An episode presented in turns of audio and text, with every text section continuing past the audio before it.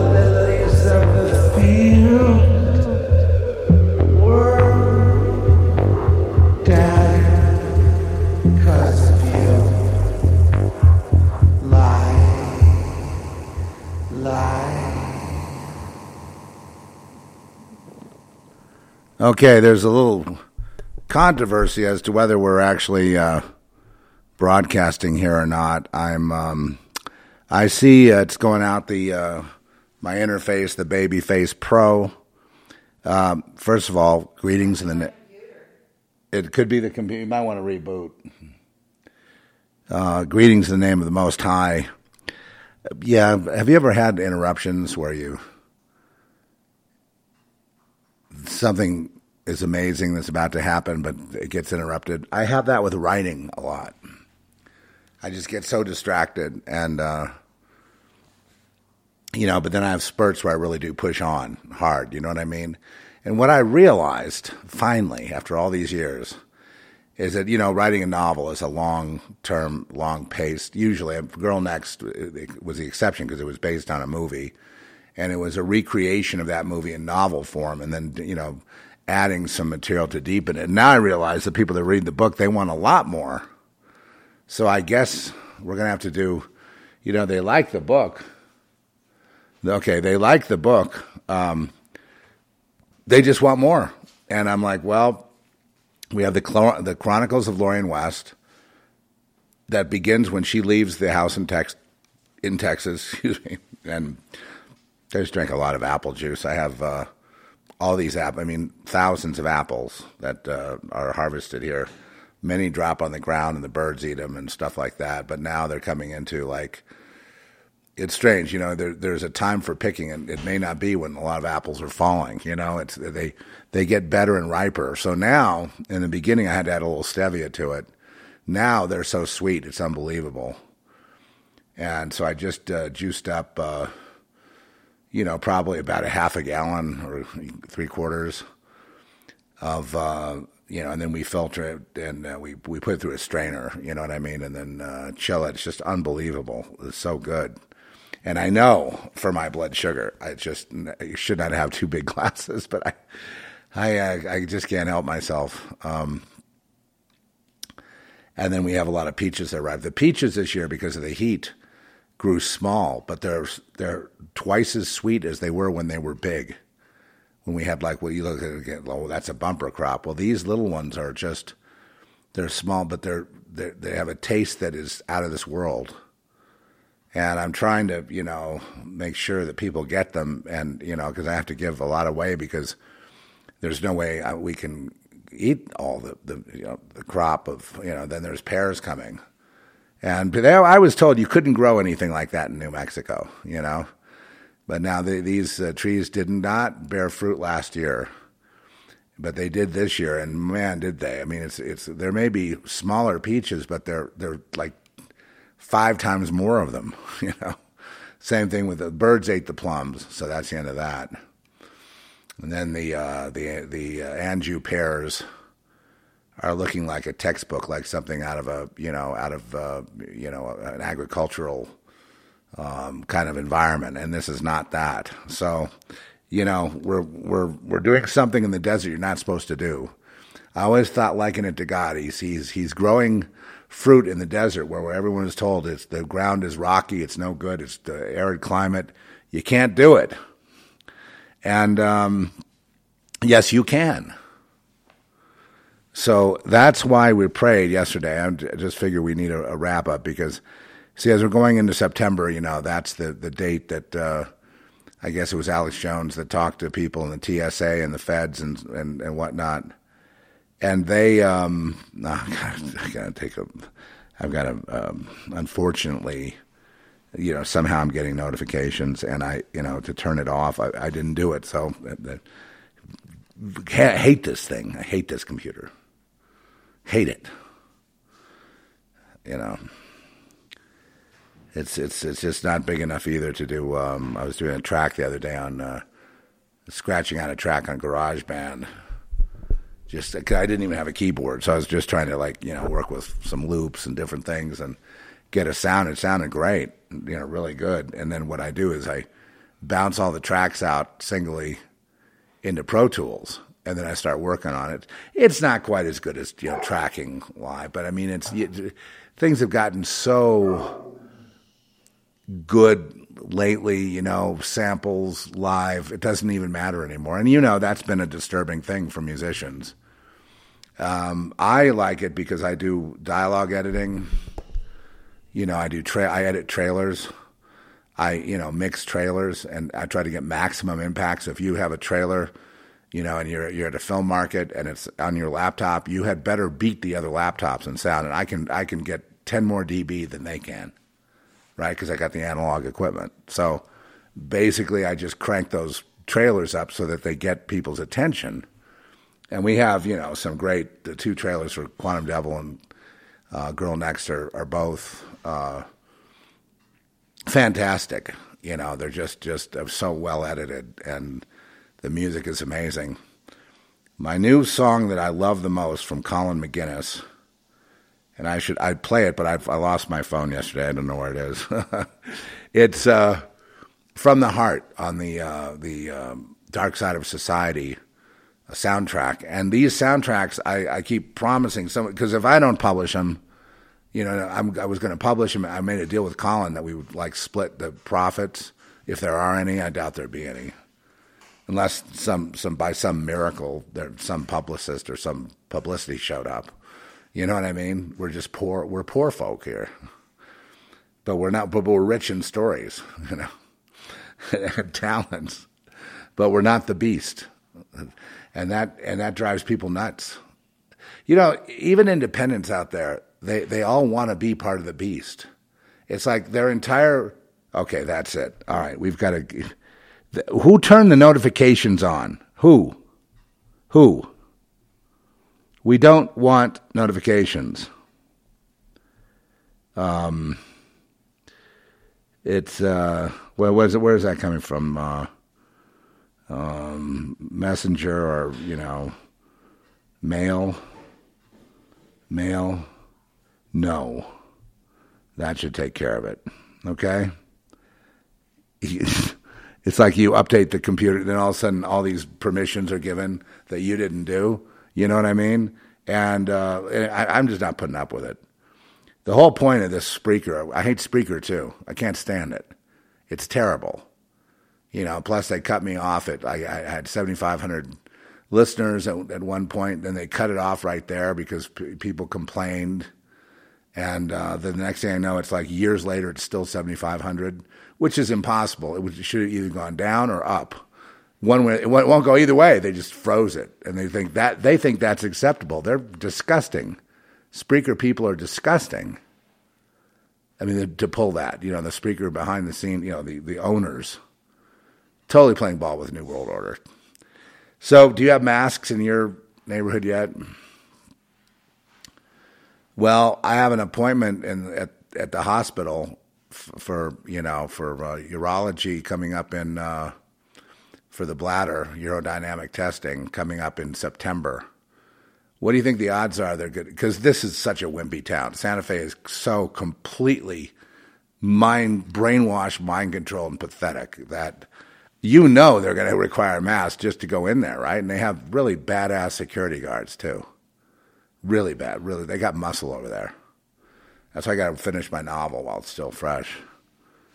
Just, you know, covens of witches, death cults, you know, uh, you know, and God knows what else is going on behind closed doors. You know what I'm saying?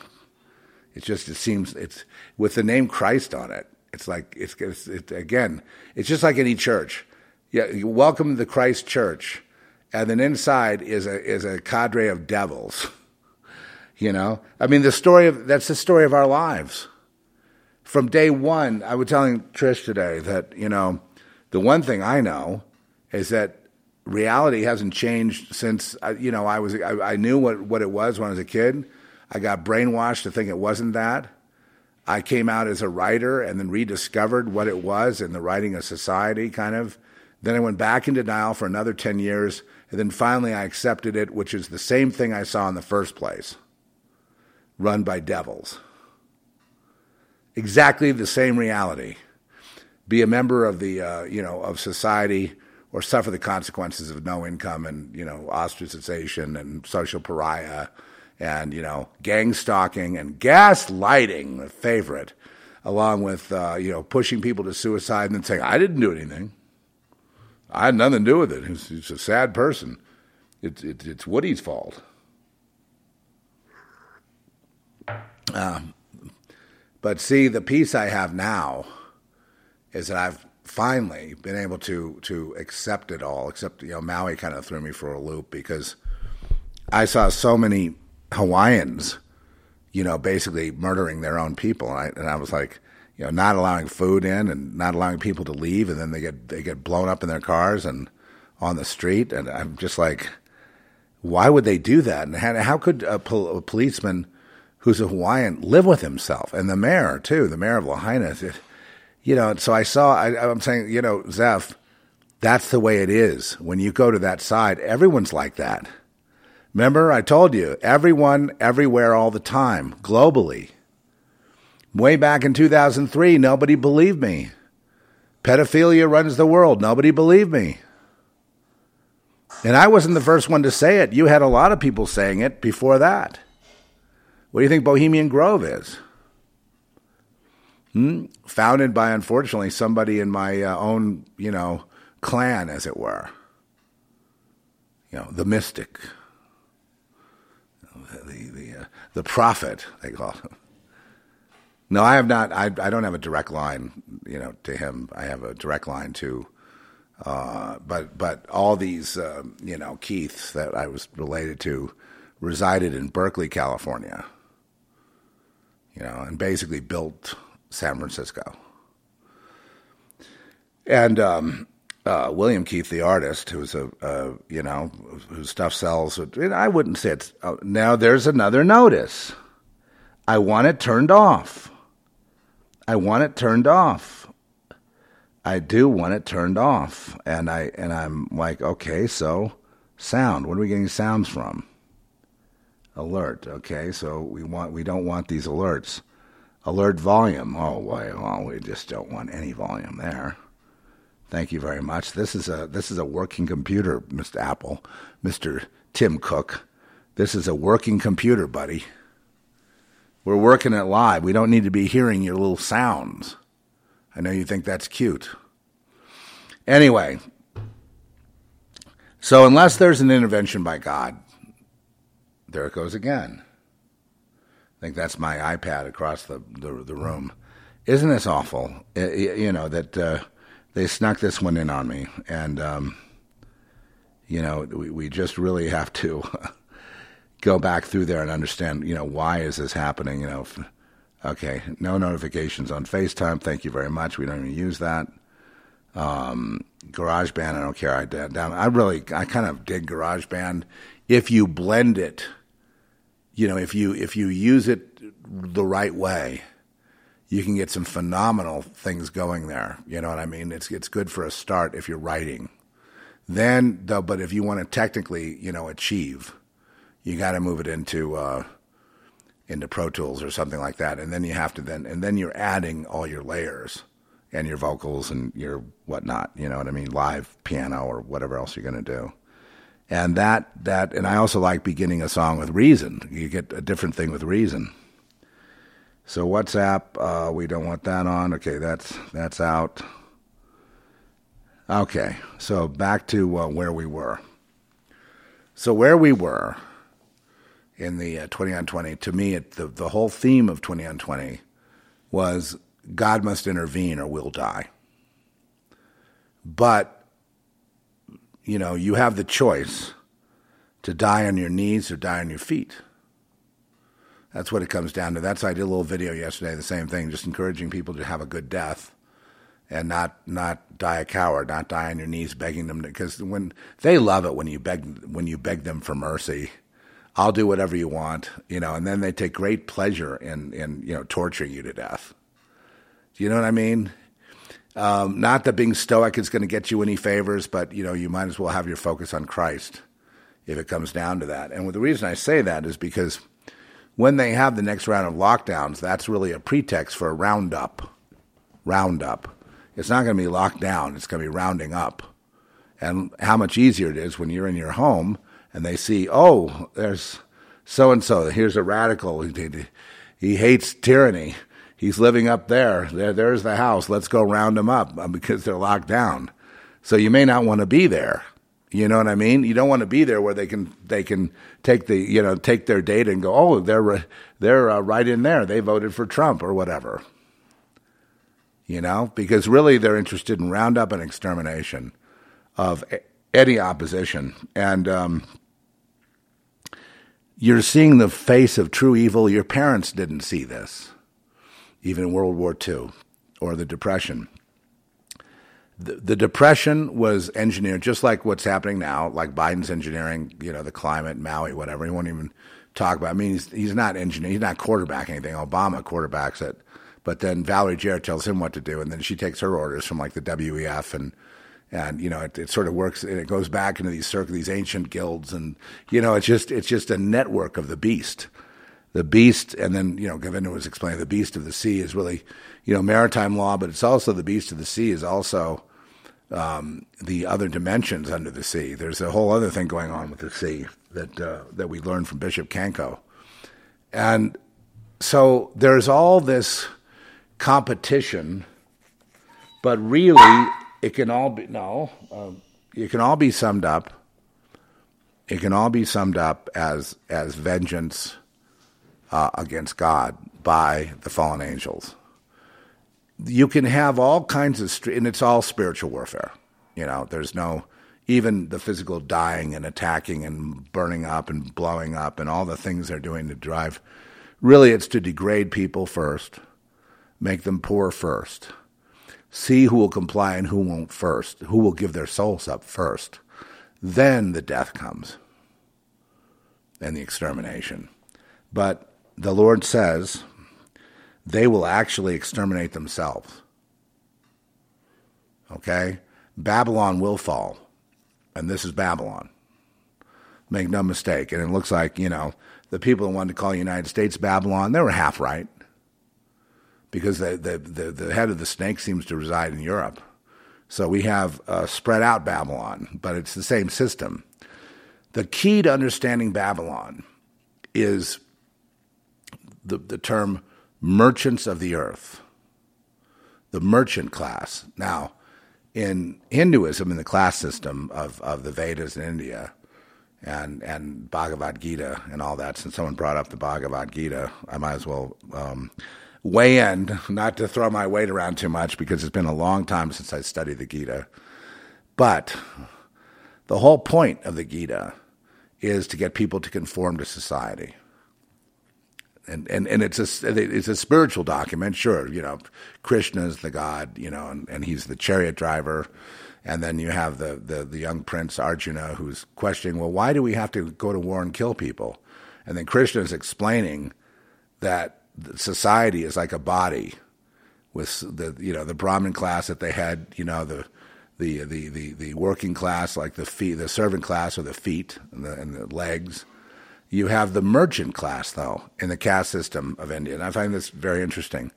The merchant class, okay, the entrepreneurs would be also called in France during the Revolution the bourgeoisie, okay, the bourgeoisie. So that would be like the the the um, the, the the wealthy people you see today, the celebrities, the the upwardly mobile, and uh, you know you can tell when they're when they're made men and women when they don't have to pay taxes, when they escape paying taxes, you know, and you know who they are. They all reside on Maui, all of them. You know, I don't know, a hundred, who knows how many thousand of these people, and um, they're all connected in the hive mind, and they're all connected in in uh, you know, the, the pedocracy, if you will. Uh, it all goes back to ancient societies because remember, in Rome and in Greek pastoral literature back back in the days of Christ, in the very very days of you know of antiquity, um, having relationship with children was normal. It was something that wealthy householders would do. They'd have their household, they have their kids, they have their wives, whatever but then they have their boy, you know, who they, they meet in, in the they meet in the they were called pastorals because they would they would meet in idyllic pastoral, you know, in nature.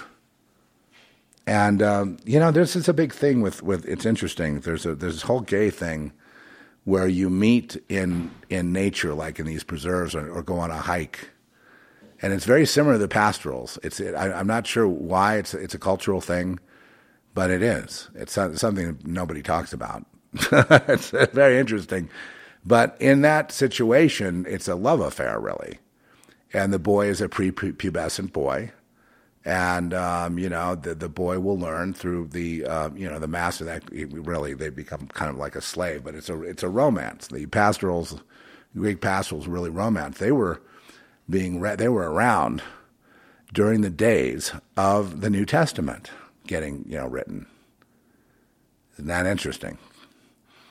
And it was considered um, normal in the sense that um, you know, accepted nor- normal of society, and the same thing in in, in African, um, you know, say for for example, in in Muslim uh, situations, you know, homosexuality being outlawed and and all that. Yet these man boy relationships are considered almost sacred, sacrosanct. And so there's there's a lot of these people who've kind of come up through Epstein Island. Uh, I hate to say this, but all these people own houses. They own houses in Maui. They have them here in New Mexico too, in the east side of Santa Fe. And then they they they go to Zorro Ranch, which you can only get there by helicopter. And the Zorro Ranch is is another Epstein Island, right here in the desert, right? Just I, you, we can practically see it from here. It's up on a mesa, and you can't get to it. One time, I, I snuck in there. I was driving around on the land, you know, driving around these little sort of dirt roads, but you couldn't get up there to that mesa. They were, you know, they, they have a heli- helipad there, and I believe, I think you, there may be a road up there, but most people that are coming and going are getting there, and that's where Epstein did a lot of, of work and a lot of people went through there. You know, Governor Richardson and lots of other people have, have made their way through this Zorro Ranch. Quite a mysterious thing. It was in the news, and then nobody talks about it. It's the most unbelievable thing because it's a it's a big deal. And all these people, you know, I, I, okay, the entertainment class. Okay, so they would also be merchants in a sense. They're they're selling their they're, they're they've sold out to this beast so they're required to go to Epstein Island or Zorro Ranch or wherever in Beverly Hills, uh, you know, whatever it is, and to the to the parties and to the uh, you know to the parties where there are people uh, with cameras. There were people with cameras back 40, 50, 60, 70 years ago. Uh, Brice Taylor wrote about Bob Hope uh, doing, um, you know, getting people down on film and using using her to lure them in to uh, pedophilia, so that would be, you know, on camera and um, so they could, no, no, no, uh, you know, uh, so they could be controlled, and um, you know, politically. And this is way back, well, going back to the 40s and 50s. So anybody that would be a mover and shaker in Los Angeles would have to go through this this guild, would have to go through this uh, this gauntlet, this initiation, would have to be trustworthy. So and and I when I said this, I was mocked, mocked, mocked, mocked, mocked, mocked. Nobody in the patriot community or the truther community or any of the Christian community or the prophetic community, nobody wanted to hear the truth. I mean, nobody. And, you know, they, they're all saying they were saying this for 20 years and they had this and they'd had that. Um, you know, they talk about Bohemian Grove, and, and that was it. It wasn't everybody else who was involved, all the little people, because the little people want to get up there too. They're de- desirous of money and fame and fortune, and so they're all obedient. The reason that you have so many going along with it today is because they believe they're going to get a payout. It's going to pay off. They're going to become famous. They don't realize that the famous people are just slaves. Julia Roberts is just a is just a slave. Now her looks are gone, so it really doesn't. You know, nobody cares. But she did her bit. You know, as all the actors do. I need that uh, to stop now, please. It's louder than ever. He was so good yesterday during 20 on 20. Maybe he just doesn't approve of what I'm talking about.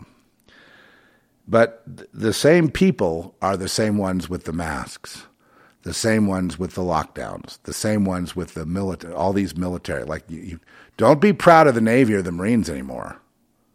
No, no, no, no, no, no, no. Do not be proud of the U.S. military. It's gone. The military is gone. Don't even think about it. It's not coming back. It's just basically like the Roman military. You know what I mean? It's just like the Gestapo. It's like the Nazis. Only it's worldwide now. This corruption, they go, well, how did everybody keeps asking me, how did there get to be so many people? And the answer is, is because they have unlimited money and they paid them all off. That's why. And then once they got paid off and they agreed, then they got blackmailed, so they can never get out of it. Once you start serving, you know, uh, the criminal cabal, you can never, you once in, never out. You know that. I did a song like that. Once in, never out. Once out, never in. If you're not in there in that game, then you're never in. And you know, boy, I wish I had, you know, five or ten bucks for every time they laughed at me when I would point this stuff out because they were all in. So here I am preaching to the choir. They know everything I'm saying because they're in. But you're talking about just average people, the average Joe, you know, six pack Freddie, you know, cheering on the Dodgers, you know, Surfer Bill, you know, and um, and all the girls become prostitutes. Like it's okay, you know. I mean, you go in and part of the initiate part of the of the of the game is that you know they have to be available to to those who fancy them, but then they can still have their husband and their kids and whatever. But when they're called into duty, sexual duty, they have to do it. And this is like everybody, every woman. So the women are naturally embarrassed and they don't want to talk about it because it's all of them. But you could just go into any store you want, anyone, a store, someone that's you know anything that, that is that is established you'll be able to find out the prostitution background or just just say, hey, look, um, you know, to to be on that stage, did you prostitute yourself? Did that prostitution go every day? Was it an understanding that it was just like the rules of the game, like if anyone called on you, you just had to be available, but then again, you got to be famous and rich, so it really doesn't matter.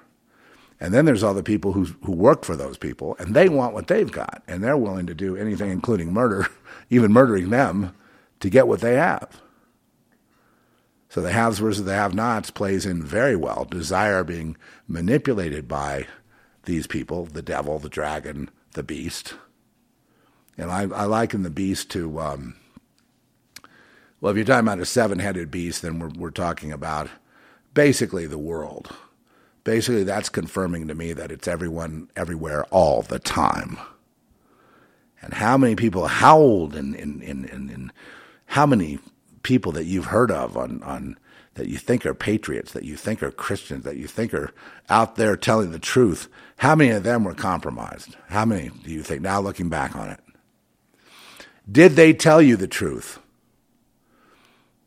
Think of how many really told you the whole truth, not just a part of the truth, not just the something that seems a little racy, but it's not quite over the line. I mean the truth. I know. Isn't that awful? And you guys kept searching for the truth because you knew you were getting onto it, but then you become disappointed. And it's because, you know, and when they send people after me, they start they start trying to like come up with like mocking tones and things, and they don't even make sense anymore. I used to get uh, attacked by the Christian churches. Well, of course, that makes sense because I called them out.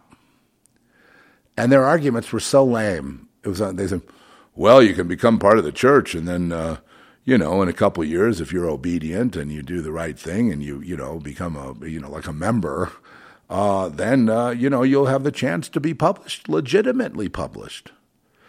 Of course, because I'd have to ask their permission to get a Zondervan publishing. So Lynn Marzulli had to get their permission to get a, a Zondervan publishing deal. Is there any other way? Just just giving you an example, because it was easier for the guys like that, you know, to talk about, uh, you, you know, uh, the Nephilim and all this, you know, and the mark of the beast being genetic, and uh, Noah being, you know, days of Noah and how many people have been changed genetically, and God, you know, flooded the earth to to get rid of the, but He didn't get rid of them all, did He? So that couldn't be really what uh, the truth on that because he didn't get rid of them all. So that's not the real story. But you know they'll teach all that, and they'll look like wow, that's really cool, and they'll they'll baptize you, and do everything. But did they really tell the truth? I mean, they sure did hold court. You know, they sure were gatekeepers, keeping a lot of us out. Yep, harming a lot of reputations. They did that no matter what I say, it doesn't harm any of their reputation at all. because no, one in that group or in these that support these people would would ever listen to me, no matter what, because it threatens their little paradigm that they're okay and the rest of the world sucks. But they're not okay. None of us are okay, because in our families, in our in our groups, in our in everything we do, there they are. They're everywhere. And when you're sometimes you're playing ball with the beast and you don't even know you're doing that. So repentance is, is a must. But I mean, but isn't it nice to be aware of it, so that you can check yourself, so you can you can see, and of course, the more you can see, the more ostracized you get because they don't want to be seen. You know, your cousin Lenny doesn't want to be seen. And the look on their face has gone from self satisfaction to now I'm seeing worry. I'm seeing them begin to worry that there's, a crack in the mirror. Let me tell you what's going to happen to the mirror, okay? First of all, the mirror, uh, you know, God and all the warring angels and all of us who are on, on top of what's really going on, we will smash the mirror to the point where it'll be worse than Humpty Dumpty. It'll never be put back together. Second of all, so if the mirror is smashed, what, what, what would it be like? Well, we would all see God, and it would be a terrifying experience. And we all we would all see that the whole mirror episode was just a manipulation and all deception and a simulation, and it's all fake, and now it's gone. Everyone that participated in the murder of children, for example, which is millions and maybe billions, would be exposed because everybody that's a part of it is a murderer and a liar and a thief. And if they don't perform, either giving it, giving, giving it away, give it away now. if they don't, you know, it, it, it's funny, you know, it's it's like they thought that you know free sex was the way in to, to Satan to get the to get the power to be a rock star. And it it wasn't that at all. It was a sacrifice of um, you know I, I, hate to put it this way, but it was the, the killing of, of, of the seed of man. You know what I mean? It was like it was. I can I, I could go on and on. I mean it, it it's it's um, it's all in the it's it's all. Uh, you know, pretty much about to be uh, busted loose. Is there something under that uh, uh, the, the, the this futon thing? I just rolled the ball. Okay, okay. I thought it was some kind of a, of, of a monster. Um, kind of a monster. so you know all this, it, it, but it's but see what you really why you need to be joyous right now is because it's finally come to a reckoning look, we've needed this. They go, well, we need the great, we, we, we really need the great reset, you know. We need it. Well, see, we really needed the truth and we needed a reckoning. Because I can't, you know, when I look back on my, you know, 70 years of life, you imagine? I wasn't supposed to live past 18. 70 years of life, and everything has been the same old bullshit every day till now. And now finally, it's all in the open, even if no one will look at it. It's, it's not going away. So, right now, today, they lose. At the cross, they lose. With the blood of Jesus, they lose. If they kill us, they lose. And how can that be? Because we're redeemed at the cross, because the blood made us acceptable to God. And the, the future is death now becomes birth. We are birthed. We don't die. We're birthed into the next thing. They are not. They're recycled, spin cycled. You know, God will probably just let the devil keep going with with his. You know, the Bible says Satan rules the world. Okay, I have no reason to question that. I believe it one hundred percent because I've seen it everywhere I go. Every door I knocked on, every single thing was Satan. I never saw anything that was pure. Everything was corrupted. And that's the kind of force they put on any kind of pure, any pure thing. you know, and and um, I guess that's not corrupted when I'm by myself reading my Bible. Then I'm not corrupted then because what can they do? But then again, there's all these distractions, like you know, canceling your insurance, uh, da da da. You know, move trying to move you out of here, making you wear a mask when you leave. All these external things that keep us away from the real thing we need to be doing, which is getting into the Word, into the Lord, and and just just you know, and if you want to stop talking about the fact that uh, September 15th kicks off the uh, the new round of COVID and masks and, and other diseases and lockdowns in October and all that that that has been uh, bandied about, it's out in the open now. But I I believe that we help ourselves by talking about it. After Maui, I can't let it go, man. Sorry. You, you can accuse me of fear porn all you like because it's scary as hell, but it's true. That means there's a chance if you do nothing, your life will be over. And then people say, well, it's not going to happen in Texas. Heck, the whole government in Texas is sold out. Not going to happen in Florida. The whole government of Florida is sold out. It may happen slower, but I mean, is there anywhere that the beast cannot rule? So, one way to gauge it that, that, that, that, that this is correct, the timing that I'm saying is correct, and that gives us very little time to prepare, very, very little time. You start seeing the masks everywhere as a pre-programming gesture, and you see it all over the place. And I, am about to go have to go to the hospital for urodynamic testing, and guess what? I may not get it. I may not get any further treatment or drugs.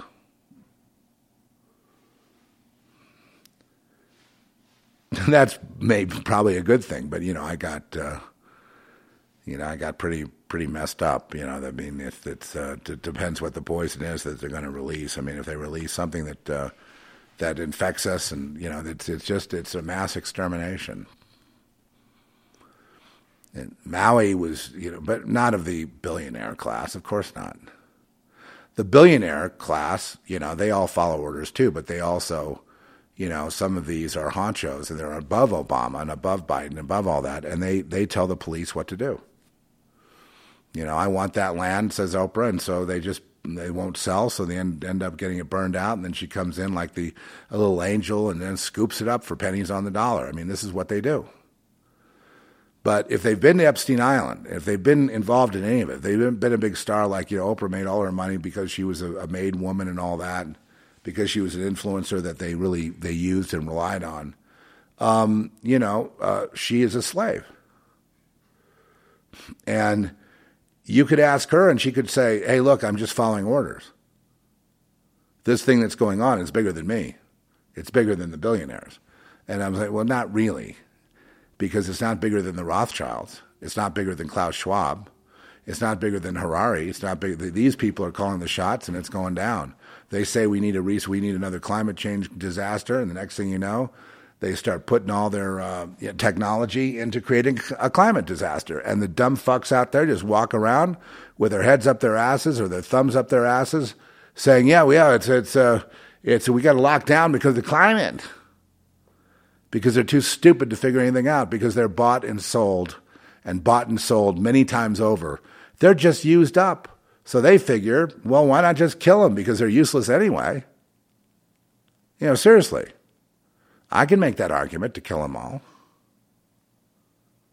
You know, at the same time, call for peace. You know, so that's the predicament they've gotten themselves in. Uh, the dictators, these other people, don't factor in God. They just think they, because they've won for so long, they've gotten their way for so long, they've been spoiled brats for so long that uh, they just figure they'll keep winning. But th- this time they lose. I know that that's a quite a bold statement. You just burn that into your consciousness. They lose. They've lost already in a sense, but they lose this in this in this thing they're launching now. They lose. And I, I believe that um, the reason they lose is because we're pointing out what they're about to do.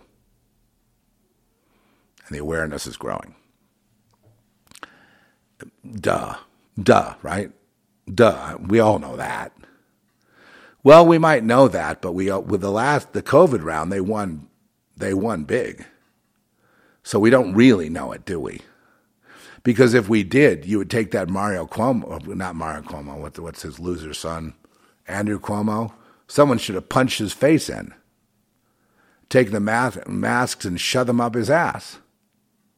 That guy killed a bunch of thousands of people.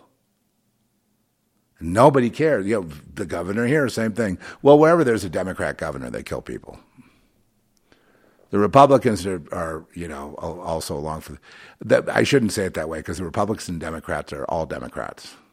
There are no Republicans.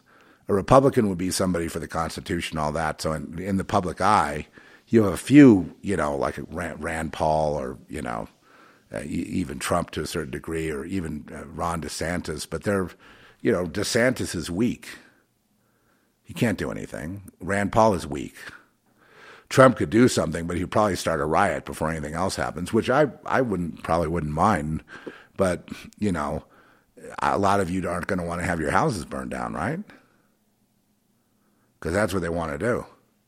And then the Chinese are saying, wait a second, I need that house intact. So after you get rid of the humans, then we're going to come over and take over that land. That was my 2004 vision that the uh, the people here were replaced by the Chinese. 2004. And what was the reason? Same reason that God took the Israelites into captivity in Babylon. The same reason they got uh, under slavery under Nebuchadnezzar. The same reason. The same reason. Because they had left God. They loved themselves unto death. They built narcissistic, uh, you know, images and, and, and, and, and altars to themselves. They worshiped strange gods. They, they rebelled against the Most High God, which basically the only reason God gives us any edicts or any, any kind of uh, guidance is to save us from pain and from failure in life. It's to help us. It's not to hurt anything. Like a big, I'm the big rule maker. So now go ahead and rebel. And then every, what's all the stuff you want to do? Oh, I want to do everything that's against God, you know. And, uh, you know, I think there should be bestiality and this and that. And also there should be castration and there needs to be beheadings and there should be, you know what I mean? Is like, I see. So everything like, so that so Satanism would be doing everything opposite of say the Ten Commandments or whatever, and then that makes them feel good, and that's the kind of that's what they want to turn Maui into. Great, the Mauians sold out, you know, unfortunately, and uh, they're going to pay the price, and they're paying the price. You know, today I had all these travel agencies promoting Maui, saying, "Hey, South Maui's open. You know, uh, get your tickets, get your plane tickets. We're open for business." Can you believe that? Popping up on my it's unbelievable.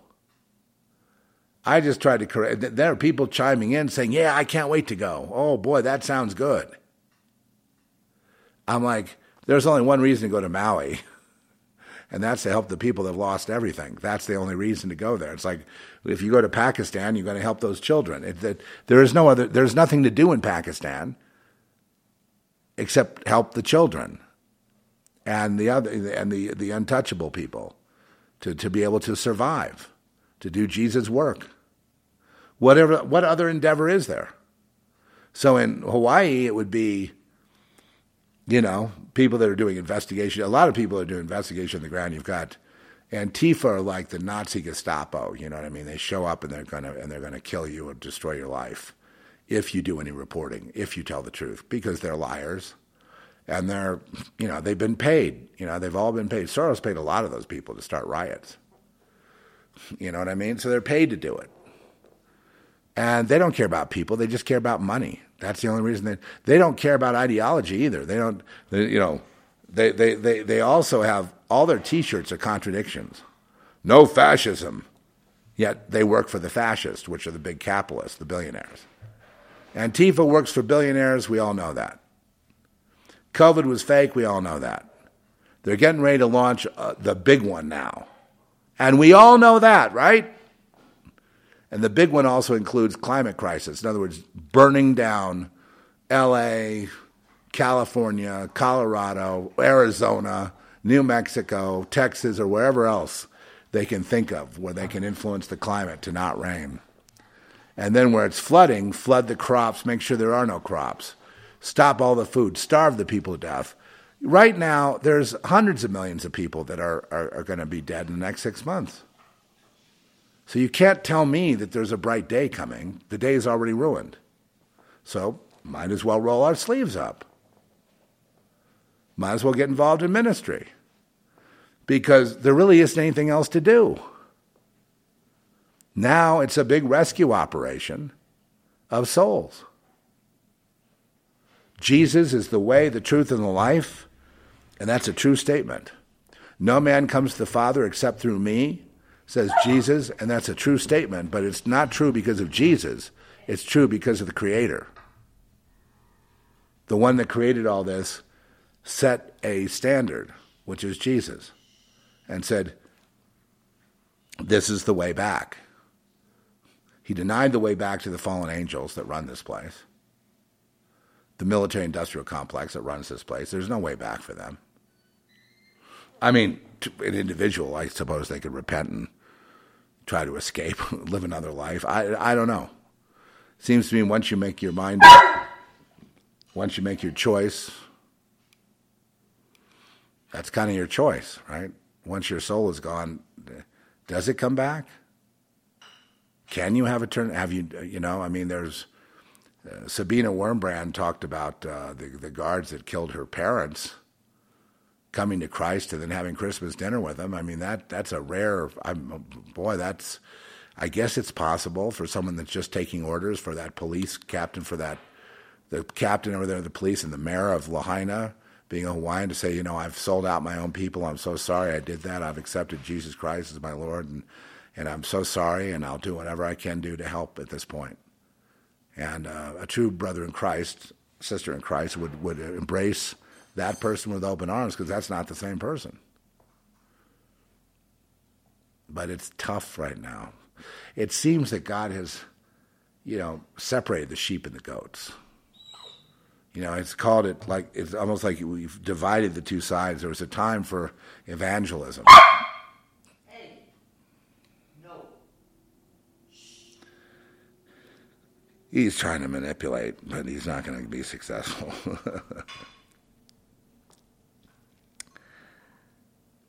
anyway, they're going to lose because not so much because of you and me. They're going to lose because God lives in their head rent free 24 7. And when God lives in your head and you're against God, mm, you make mistakes. And those mistakes will be very, very harmful to them. In fact, it will cause them to lose. So right now the battle is on. Um, I appreciate you know everybody. It's all hands. It's a, right now today. It's all hands on deck. You're going to see me all the time because it's all hands on. It doesn't matter whether I say the same thing every day or not. You know, it's just basically, you know, you're there listening wherever you are, and I'm here to to help you bol- bolster up your courage. And uh, it's it's time to get busy now. There's nothing else to do, but really, it's it's about saving souls at this point. You know, if, if there's going to be a, you know, as somebody else said, if there's going to be a bloodbath, let's get it over with. But if there's going to be a bloodbath, then there's very little time to save souls. I, you know, they go, well, I don't want to live in a theocracy. You already, you are in a theocracy by the fact that you're, you were made by a creator. That automatically puts you in a, what are you talking about, you idiot? No, I'm not your basically, you know, your bedside manner pastor. So don't look, don't look for that from me. But I mean, don't be a, an idiot. Seriously, we've had so much idiocy going on that it's it's really, you know, it's it's people they just refuse to look at it, and now it's it's metastasized. No, I'm going to keep talking. Now it's to it's metastasized into this unavoidable thing. So I guess when the lockdown happens, all the businesses stop and all the food's gone. That that'll get, I think, as Bill Gates said, that will get your attention probably this next round. Can we back them off? Well, I have asked God to intervene. But I think I have a feeling that depends. How many people would appreciate that if God intervened? How many people out there would really appreciate God intervening now? Hmm? How many people would really turn to God if God intervened? Yeah, see. So God's, you know what I'm, I'm, asking Him to intervene on behalf of the children, to stop slaughtering the children. You know why they do like like the Skippy thing I did. You know, so the you see the voice of Podesta there torturing a kid, probably in a cage or something. You know, in captivity, not his own child and then you hear his voice later talking to the press. You identify the same. It's the same. You can take both voice samples and see it's the same one. That didn't get any traction whatsoever. Um, so you understand what you're up against. And then dragging him back out shows me they're getting ready to do again the same mistake they did before, because Klaus Schwab he, he's getting really old. He's demanding. Soros is probably dead already, and you know they're not saying it, then I, I have a premonition. That comes from a premonition, not from any fact that I read. That's uh, that's my you know, exercising my sixth sense, as you as it were. So, you know, so what what do we have to do? Well, what's the whole point of your existence on Earth anyway? You know, what was the point of the last seventy years for me? Well, it was to figure out, you know, to, to kind of reverse engineer the evil that was happening to me because I couldn't figure out what I did wrong. And then, and eventually to go free, I had to say, to sign a confession that I was sick, I was wrong. And then they let me go. And then they kept a, a chain on me. All my friends were, it was just like the Truman Show, all my friends were like arranged. Everything was arranged to kind of move me slowly toward you know, giving up the whatever walk, you know, whatever, you know, especially not going toward God, you know, but but basically, all they really wanted me to do was just give up and then, um, you know, be their subservient slave. That's that's basically it.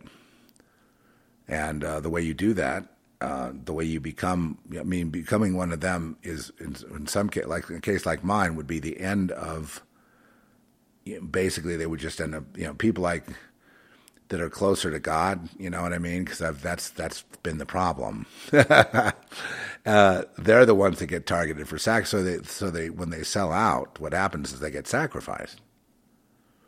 Yeah, so that doesn't work out anyway. You, being a sycophantic slave is not really going to work for them. But you know, you but but begging for mercy and then showing no mercy, that is a sweet, sweet gift. They love that. That's like caviar to them. You know, that's because inside they have no soul. They're not human anymore. And what's happening is that it, it's that, that demon they serve, that, that spirit they serve is now taken over. And that's the spirit of, of non mercy. Satan shows no mercy. When they beg for mercy, you know, it was like in The Patriot. And Mel Gibson did this really well. He the worst villain in Jason Isaac. What a great actor he is. Wow and he he they were they were all in the church and they're all praying and singing. And he uh, he he locked all the windows and doors of the church and then burned it to the ground with all them in it. And it was just an automatic thing he did. He had almost zero emotion about it. Okay so that's like maui right?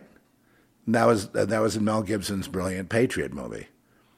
A movie that is so brilliant that they can't quite keep it out from being popular because uh, you know you know it pretty much spells it out in a sense but i mean it, it does and it doesn't. Uh, let's put it that way. It doesn't cross that line. If it crossed that line you know that one line there's only one.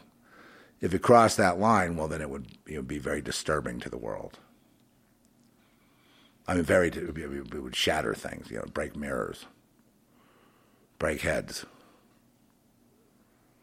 the thing is, we see heads being broken now. Of course, the mirror is shattering. So it's there's. Look, I told a guy in Studio City. I was sitting there at uh, Arts Deli, and I told him, you know, I, you know, and I and I don't mean you know to be. I just said I'm gonna, you know. I, and, and, and believe me, it got laughter. I just, uh, I don't know how we got on this subject, but I, I, was producer Mike there? Uh, he might have been. And I said, there are like six of us, I think. And I said something like, um, I'm going to break the mirror. And then this guy was like a would-be composer, you know, total, total clown, a clown world. A composer likes to compose without percussion, and what a horrible disappointment that was. But then he says, he goes, uh, pretty big fucking mirror, dude. he, says, he says he's going to break the mirror. he said, I've been to those rituals. I've, he said, I've, I've been to those rituals where, you know, they, they always have like some kind of uh, queen witch in there. So, uh, you know, everybody is sort of, you know, kowtowing to her in their sexual um, activities. I'll just put it that way. As she harvests, you know, the, the, the seeds, the, harvest all the sperm, you know what I mean, for their own magical use to keep the world as it is so lovely. And I said, dude, if you've been in that situation, you need to go out to the desert and get on your face and beg God for forgiveness. Because they're never going to let you go. It's you see, you're blackmailed because you've seen little kids, haven't you? Oh, Well, yeah. You were a little kid, weren't you? Well, yeah. So what do you think this is, dude? You should be dead, Zev. You know, how dare you talk to me that way? Well, why did you do it? You know, because then my parents made me do it. Okay, so you wear the mask. Oh, I sure do. You get the jab. I sure do. You agree with Dave Grohl that you shouldn't allow anyone in the concert, even your even if your drummer dies from the jab, and you should keep on with that policy. I sure do. Well, then you're not going to be here. Then you have no soul. They'll basically turn you into a monster, and all you're going to do is, you know, hunt souls like you know people that are free spirits and and try to oh, you know organize the cavalry to gaslight them and drive them into suicide right? Well well yeah but it's not my fault. It's your fault i say. It's always my fault. Well that's true. Can you imagine if i was a if if we could write that dialogue and have that acted out from that conversation? Can you i would direct, i would actually come out of retirement and direct that myself. I've I showed real promise as a director, but it was so late in life that I was doing it. You know what I mean? Not, you know, I'm, I'm I love a good camera guy. I love a, a, a good, uh, you know what I'm saying? But I'm, I'm with me, everything about directing is about drama. You know, basic drama. You know, Shakespearean type drama. You know, epic drama. You know, abuse survivors, uh, confrontation between parent and child, rebellion you know, that's, I mean, in the context, you know, of, of, of, a, of a story. And that's where I like to focus. And that's where most people don't like to focus because you see it triggers them, you know, because a lot of them have not worked it out. But I mean, if, you know, when the, when, if, if you think it's funny to have, um, you know, to be in school, like in school, they were pushing all this sexualization when I was in school in these private schools for, for, for for you know troubled children, and all the kids were sexualized by the adults because they're pedophiles. And even the kids will say, "Well, just go along with it. Just go along with it and keep your mouth shut." And then if you don't cooperate, then it's like, "Well, I better see your, you know, you better come back here with your father so we can have a little talk." And so it's like, "Oh, I see," because my parents are all into it, and so. Uh, these kids are all into it and they're telling everyone to go along. Meanwhile, you're um, basically murdering these children. You know, my daughter, it's her birthday today, by the way. She would be alive if you didn't fuck with her. But she's dead because she was abused. Which Oprah says it's just great. You know, you can stroke a guy, a little kid's penis and you know, get him in. Basically, she's talking about in, indoctrination. Get him in the club, okay? And uh, he won't even know. He, she says he won't even know anything's happened to him. And she said this publicly, and it's all over the internet. You can go look at the video. You know what I mean? Same thing as the teacher, same thing everywhere. All out in the open now. Everything that they mocked me for, everything I paid the price for, everything they incarcerated me for, everything that they picked on me for, everything they tried to get me to commit suicide, everything they murdered me for, even hiring a hitman, an Italian no less.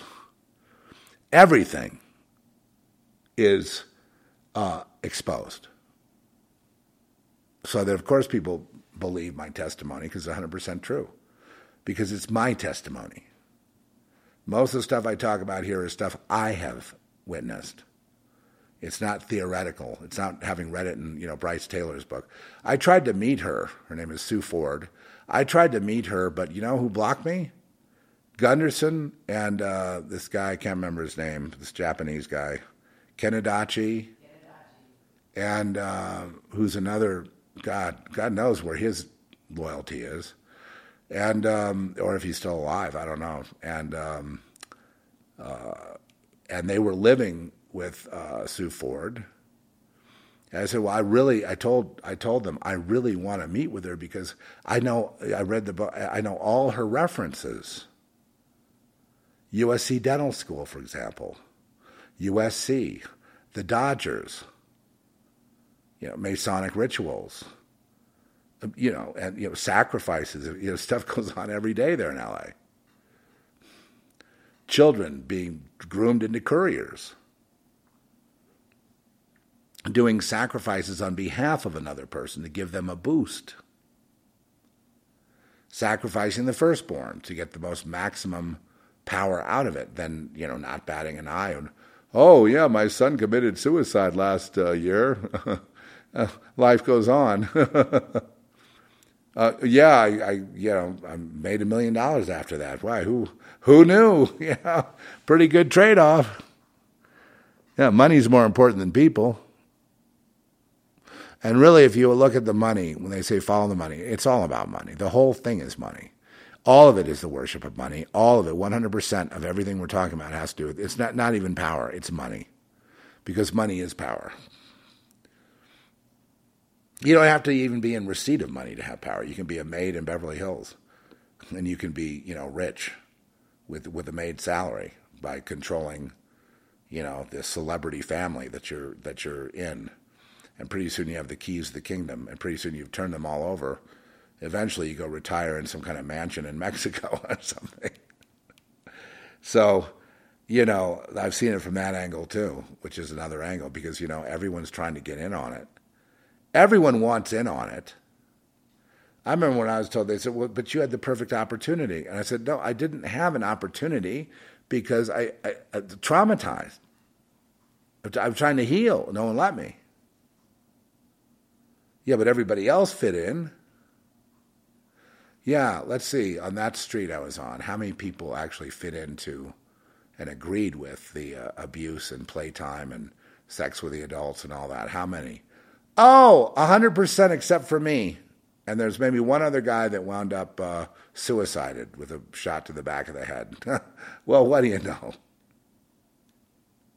But if you take that deal and you bow down to it, your soul's gone. You're done. I mean, just, that's a very harsh stand. They, they probably, God probably sends souls here that are already very, very gifted to handle this because most everybody would lose their souls and have no redemption whatsoever in, a, an environment like this. You know what I mean? Can, can, you imagine being the only one in your family fighting it? And having, I remember my mother used to complain to me, she goes, Well, you fought it all your life from day one. Yes, from day one. From day one. So it's not about, I mean, there was no opportunity then. There was no chance to be a rock star then. There's no chance for anything then. So that was day one. So it was why was that then? What what why was that, mom? Uh, because you and your brother are pure hearts. I don't know why that why you know why you you cursed me with that. I said, what do you mean by that? Well, you see, yes is yes, no is no, up is up, down is down. It's you just wouldn't see another way. Well, she's wrong. That's not the reason the reason that you, you, you close off is because you, you, you, you've been harmed and you don't want to be harmed again, so you close off. Any psychologist or psychiatrist worth their salt knows that. And that the thing they have to do, and even people going into ketamine therapy and LSD therapy and mushroom therapy and all that stuff, what do you, you know, and MDMA therapy, what do you think they're trying to do? They're trying to break down that barrier of having closed off so you can m- meld in, so you blend in, so you can not, so you can lower your defenses. But no matter how many drugs they pump into you, they just don't lower, do they, Francesca? They just get stronger. So the they finally put her on Zoloft, and off she went off the cliff, off the bridge. Mm-hmm. See, your abuser is a fucking fool, doesn't understand that when you violate children like that, that's a forever thing. So they sacrifice lots of children to cover up their own crimes because they can't afford to have any survivors or witnesses. Anyway, everything I've said here today is one. You know, I wish I had a lie detector test. We could really, you know, it's all true.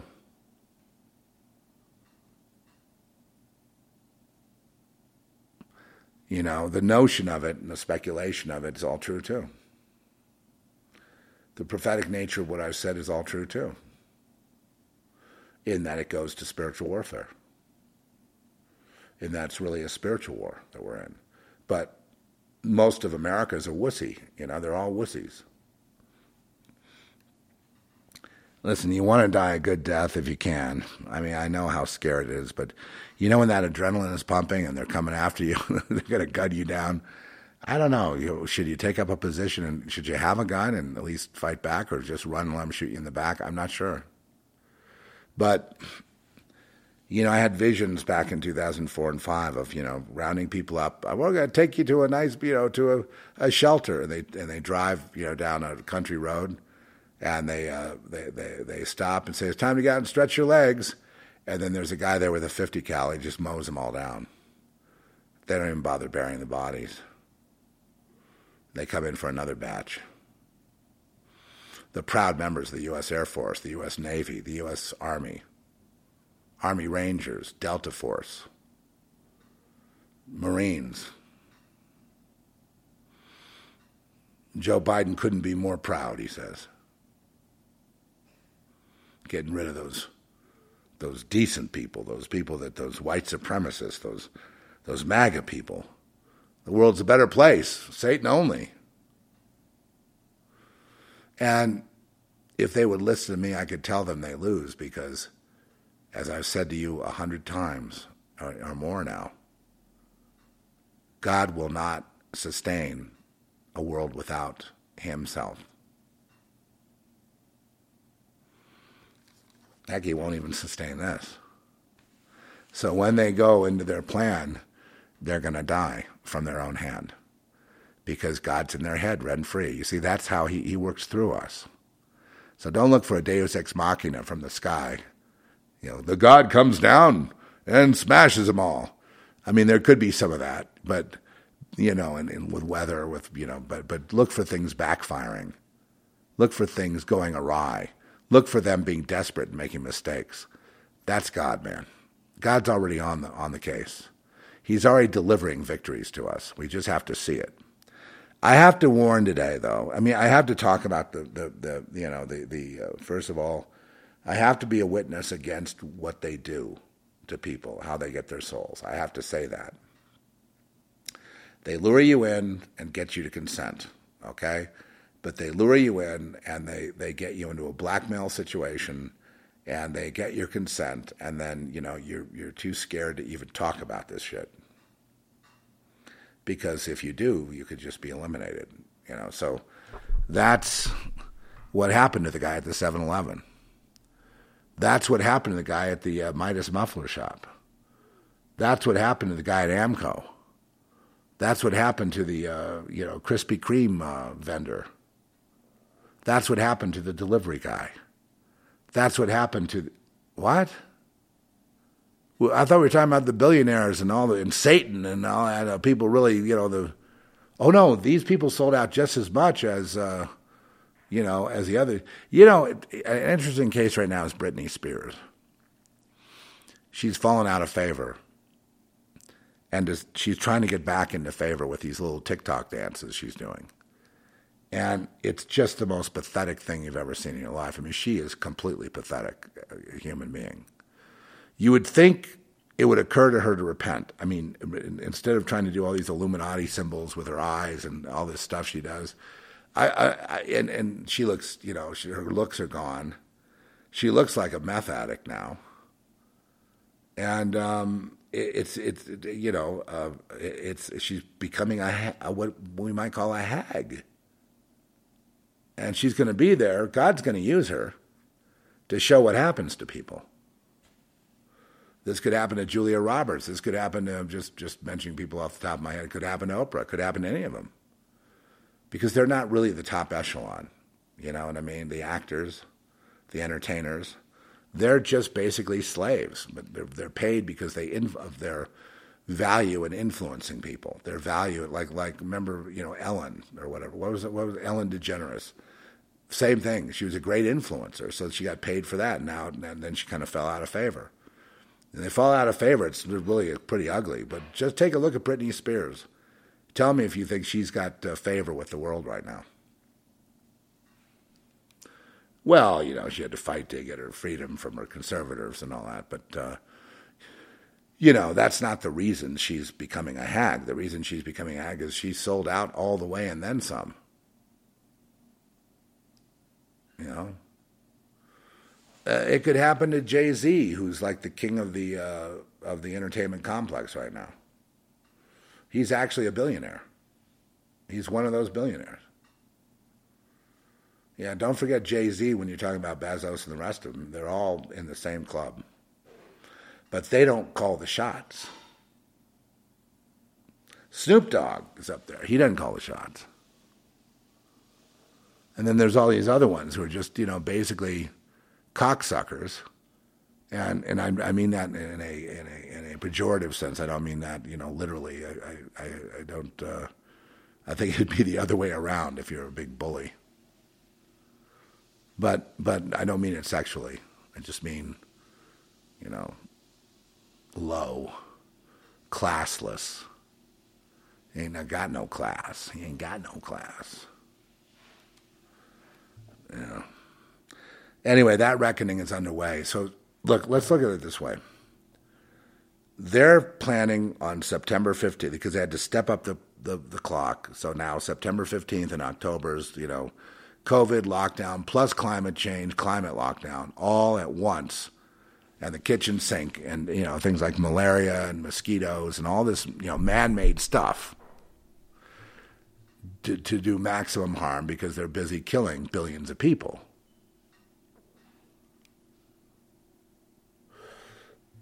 And the Bible does, if this is that time of the end, the Bible does talk about a third of the, of the sea, a third of the human life gone. A lot of people think there's going to be an intervention too.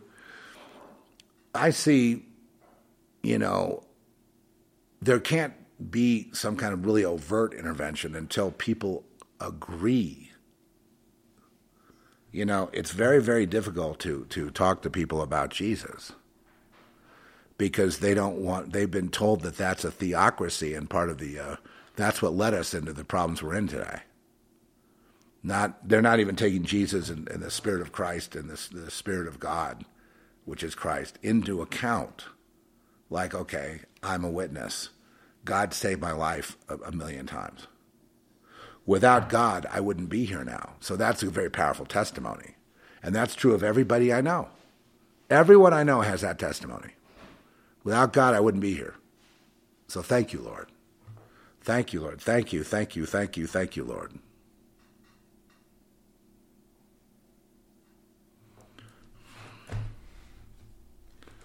Without God, I wouldn't be here. Without God, they would have just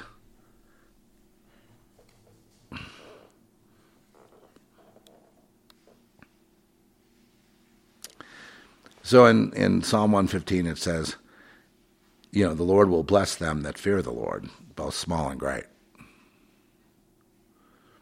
That change of heart there from the great.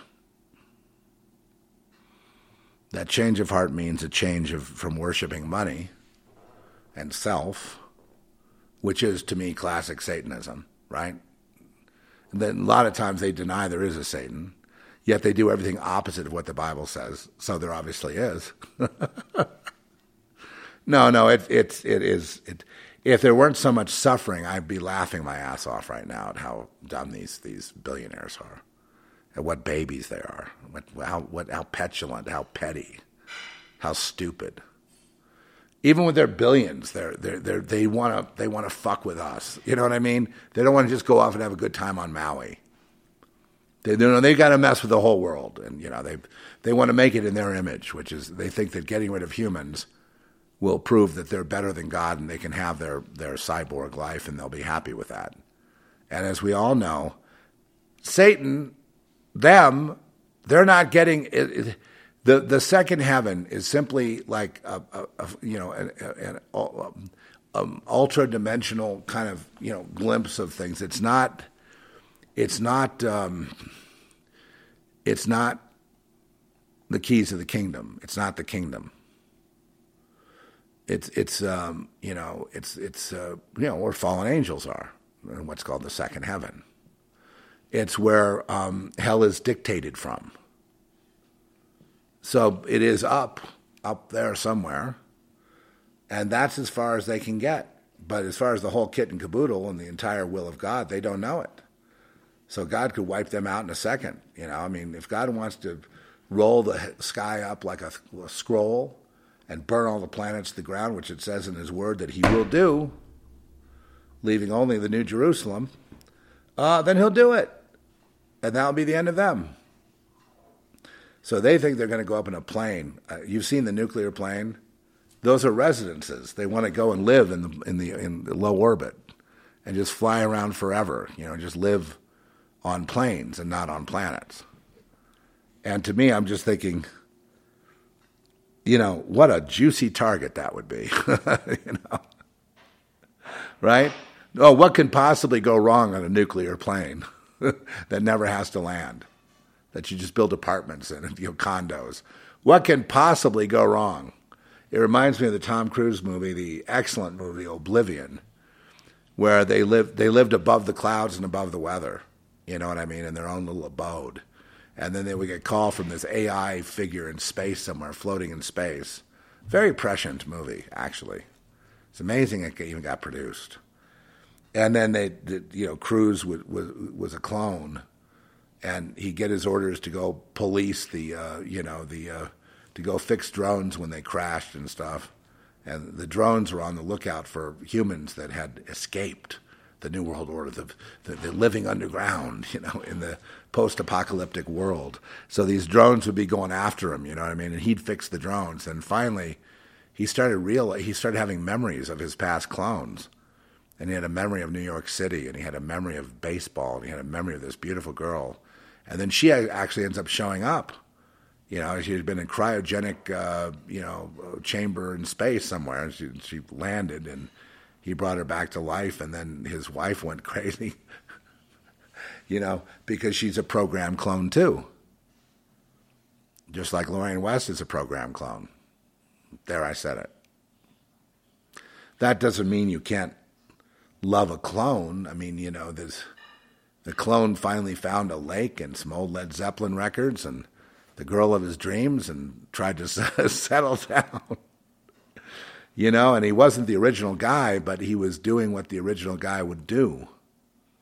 So it's kind of a sad tale, but um, man, that's what sci-fi is all about. You know, I've I've seen the movie maybe five or six times. Something I watch all the time. I just I just really love it, and uh, you know, I I um, you know, I like that better than all the Mission Impossibles and all the everything else. I do, I do like his performance in Eyes Wide Shut. And Eyes Wide Shut, that's amazing that Stanley Kubrick did that. There's a documentary I've been watching about Kubrick. It's really wonderful, and I forget the name of it. Um, I have a book, uh, a thing by Taschen. Taschen is the great art bookmaker, the last one left, and they run like you know they're they're collectibles. They run you know a thousand of this or five hundred of that. You know what I mean? And you know if you get in and buy one, it becomes a collector item. Well, they did one on The Shining, which is a whole book. It's got like volumes of stuff. It's got Kubrick's uh, shooting script with all his notes in it, you know, handwritten notes and also typed notes. You know, he was always typing and rewriting, you know, all the way through.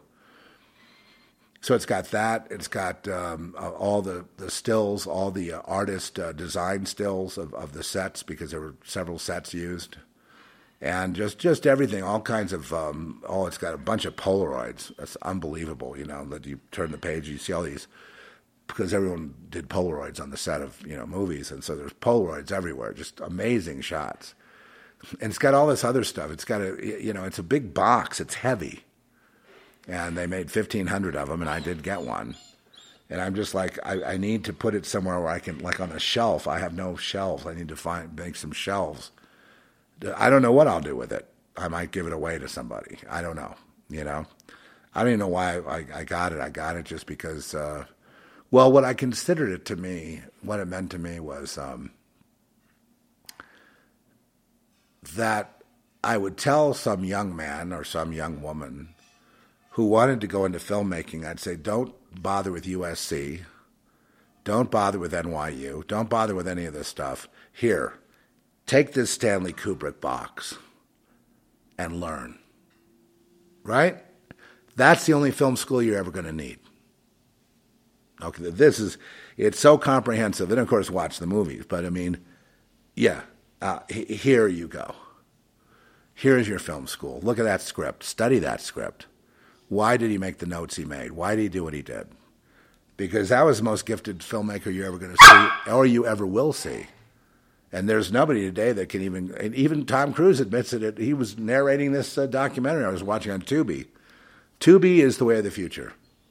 Pay TV is coming back. I dumped Netflix, Prime, Dish, all that. Just, just give me a TV that's a, uh, that picks up free TV. That's it and I have a, a Blu-ray player for anything that's, uh, you know, any. I had a Blu-ray of uh, Straw Dogs, the, the, the, the Peckinpah uh, picture, and um, God, man, the, the, the directing and that's incredible. The photography is not not great, but it's um, you know you're you're dealing with old school here, and uh, you know, it's a Criterion collection, you know, and it's uh, it's as good as it can be reproduced. So you know, I, I prefer to watch things like that. And I just was amazed at how Peckinpah did handle the girl and nudity and stuff. I was really amazed with this sexual tension that he created with the girl going back home, and then this this one scene where she's supposed to be with her her husband who's there doing some kind of writing, you know, but she's back in her old community. And all the guys are gathering at the pub and, you know, obsessing on her and stuff. And and then but she's also naughty. She's playing into it. And there's this one scene where she just like is is is, you know, basically n- naked, you know, at least from the waist up, flashing her tits and um just standing in front of the window, right in front of them, where they're all getting a good eyeful, you know, seductively, you know, behind her husband's back, creating that tension, and then and then she moves on beyond the window. She's like passing the window, and it was just a very the the thing that that got me was how honest a shot that was. How it was not exploitative at all. It was a still camera.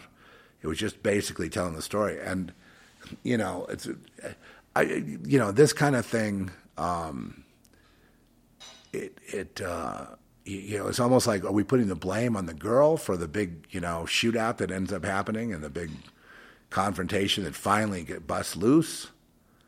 And it's like, well, you know, she's part of the blame. And then, then there's a rape scene where she gets raped by her old boyfriend, but she wants it. She says, no, yes, no, yes, yes, no, no, yes. Perfectly done, amazingly done. And then the next thing is, but his friend didn't get any. And his friend is standing there staring at them on the sofa, and his buddy just got, uh, you know, his nookie. So he goes, so he goes, you know, come over here, and uh, you know, and then he, then he sodomizes her, his buddy. So he gets first dibs on that. I know that's sick, but it's so true. That's what I loved about Peckinpah. He was just, you know, he did the Wild Bunch. You know, it was so you know, not pulling any punches, just so direct. And I know that that's uh, something that we at Crazed House aspire to do. And you know, if I ever direct anything again, I don't know if I'm up to it because it's a it's a it's a monumental Herculean task. But if I am, it's gonna it's gonna be drama. It's gonna be direct. It's gonna be you know maybe a story about aliens. It doesn't really matter.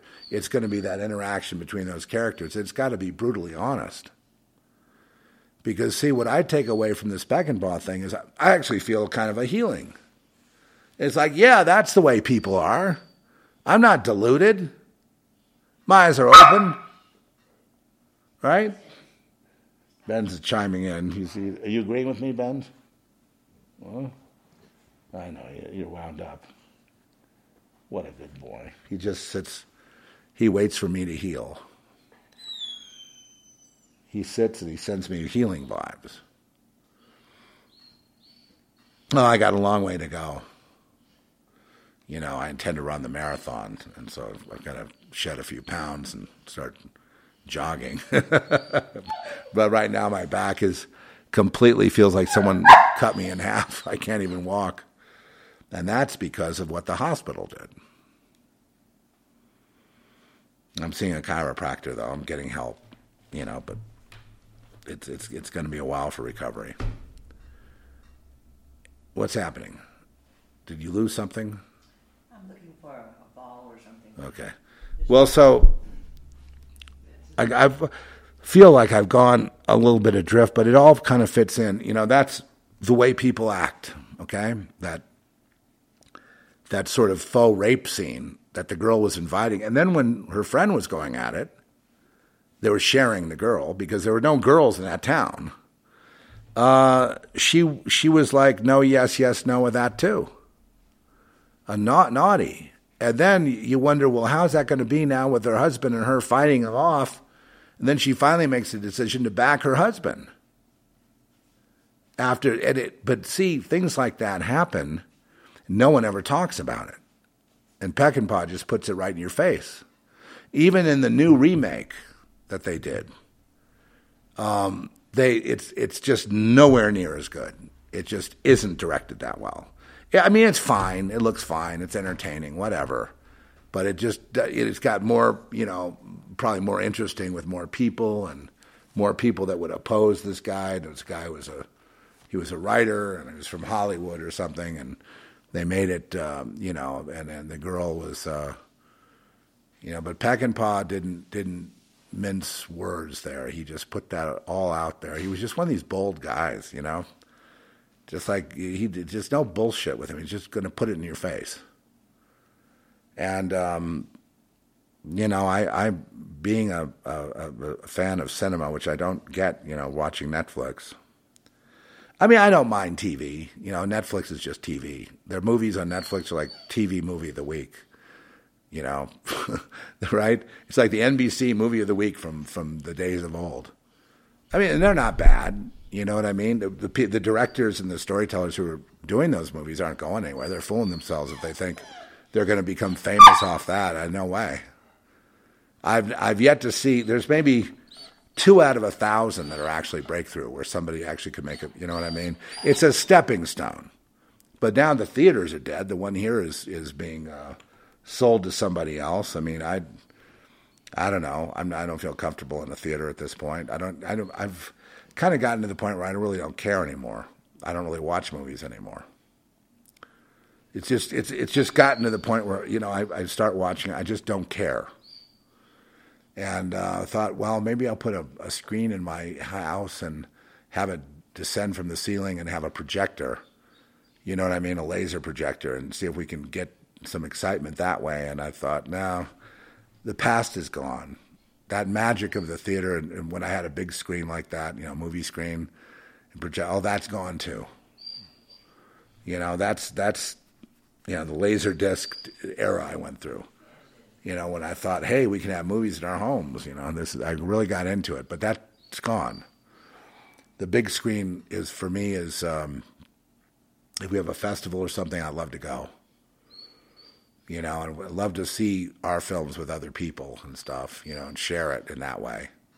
But just this random going to the theater, you know, for no reason, because of the hype and the you know yeah it, it, it, it's it's hard to explain what I mean. It's I'm not complaining really. It it changed. Okay, the best way to put it so that we're not pointing a finger of blame here. It changed. I, I, you know, and uh, nostalgia has become very important you know, classic movies on, on, on, Blu-ray. If that's all we get, then that's very important. I, I, but I don't feel like putting those on a big screen unless I actually have a 35 millimeter print. And that 35 millimeter print, they are available out there, but are, they're scratched to death. You know what I mean? It's like if, even a 16 millimeter projector on a little thing would be more preferable to a Blu-ray in a sense. In a sense, hearing that projector in the you know seeing that that that you know the photography of say Straw Dogs or something it was just really raw. You know, back in those days, we had cinema verite, where you know John Cassavetes would run around with a camera, just trying to capture. You know, you know, he was one of the first uh, kind of like reality type directors, and then there was the French New Wave, and uh, you know that was interesting, very intellectual and um, and then there's the Americans, which is you know visceral, and just basically there to, to give you a thrill. And I, I'm just sick and tired of being manipulated. I don't need a thrill. I'd rather see uh, you know a five hundred thousand dollar movie about a relationship between two people, even if they're just talking in the in the at, at dinner. My dinner with Andre or something. You know, it, it just uh, you know because it, it it, it, will probably be real and reveal things that are real.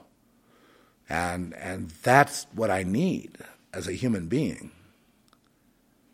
I don't need, um, well, it's not that interesting on a, on a, you know, I have a, what people may call a big screen, but it's the, you know, it's 65 inch TV.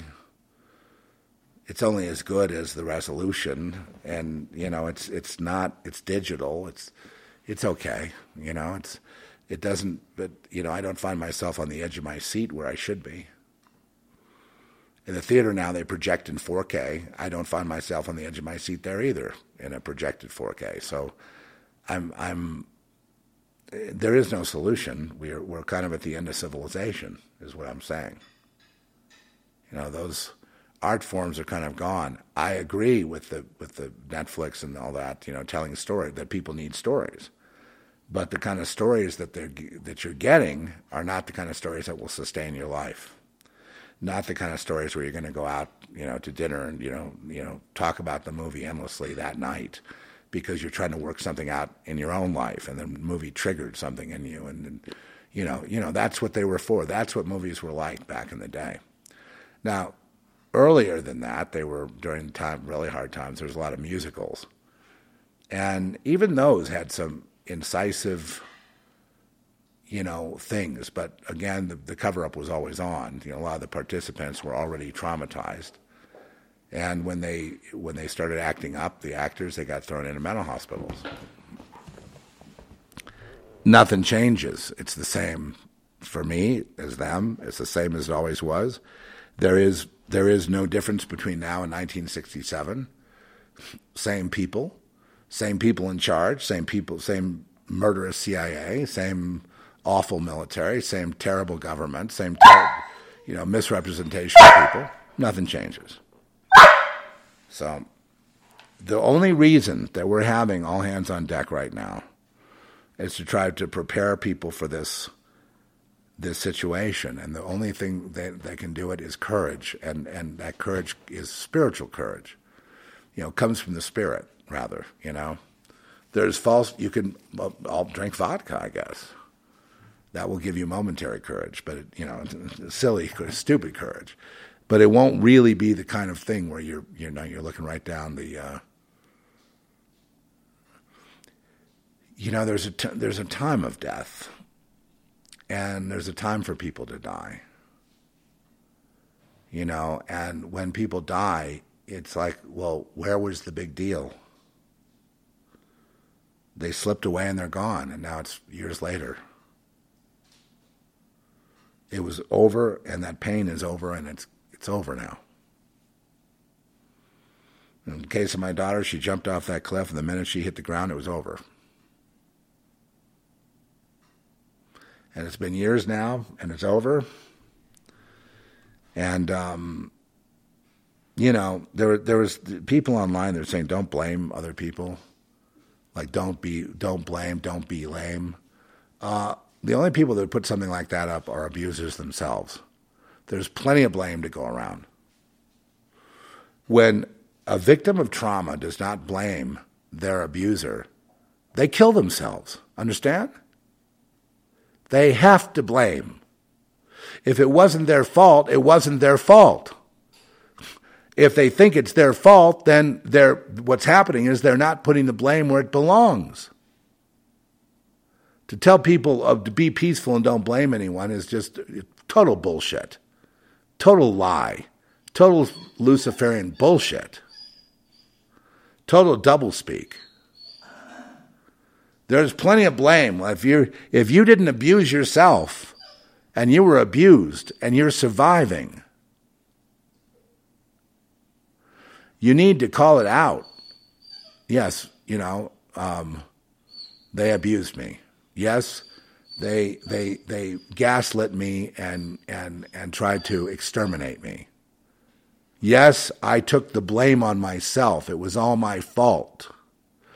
Then later, no, I realized it wasn't my fault, but because I took the fault on, I've been crippled ever since and not able to function in the world at all.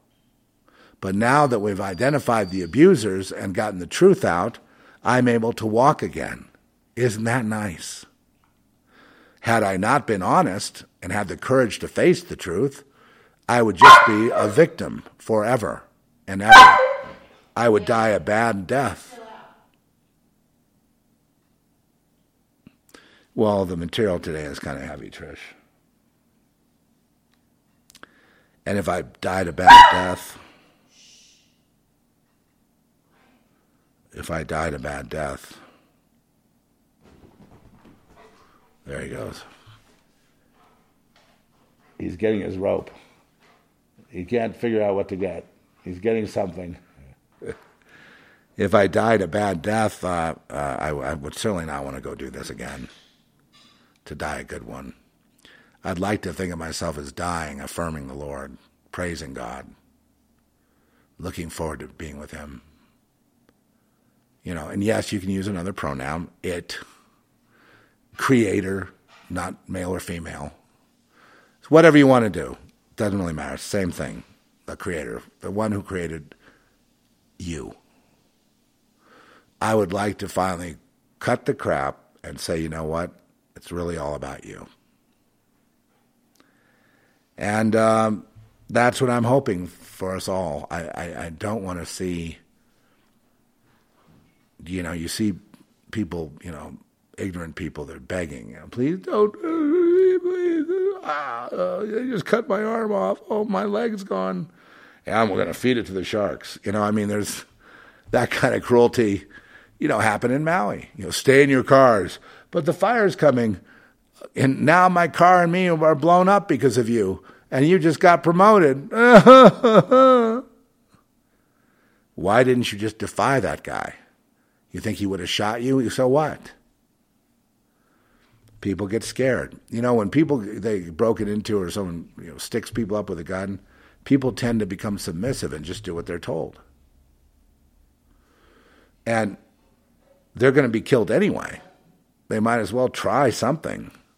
But we don't, as human beings, we don't do that. We we go into, you know, kind of a. It's almost like an instinct. We go into this mode of okay, kill me.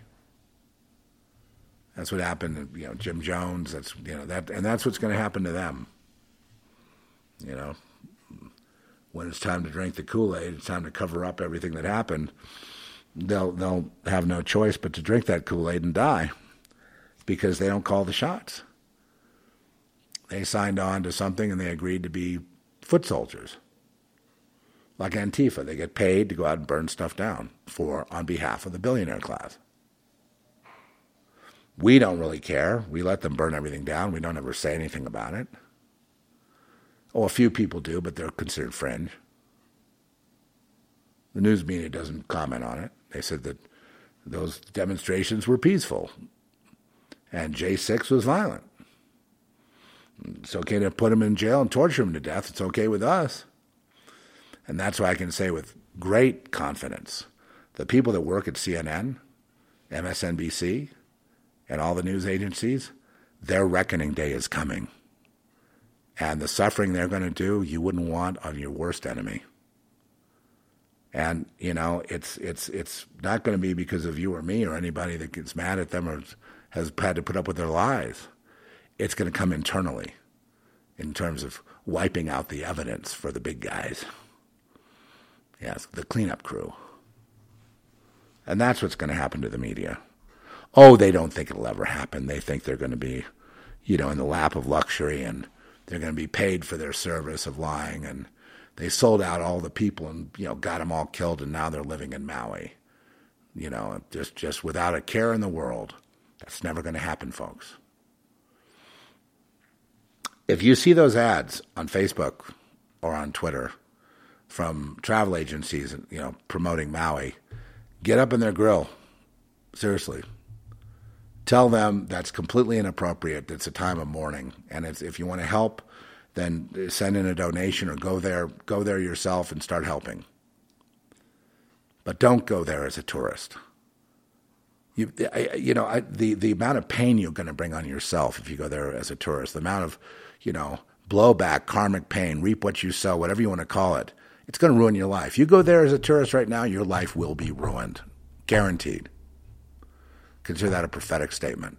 Your life, I don't know how, where, where it comes from, but your life will be ruined. If you go there and you dine on the misery of others, you're going down. Whether it's your kids committing suicide, who knows what it'll be bankruptcy, cancer, you're going down. And I wish they could hear this because people that fear the Lord would say, well, then I'm not going to go. Well, go and help. Go to you know go to go to Canada and help. The fire's there. When the fires come here, please help us here. But the idea of vacationing in these spots, when your federal government and other agencies are participating in in it and the cover up, and then you participate in you, you know basking in the sun and asking these poor people to help you, you know, be your servant you're you're the worst person in the world in the eyes of God. You're a blight. You know, you should you're like Esau, you should have never been. You know, you should have been aborted.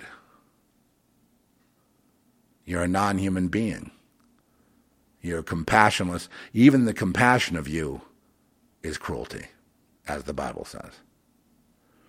And, you know, if you're if you're that far gone, why are you sustained? Why are you here?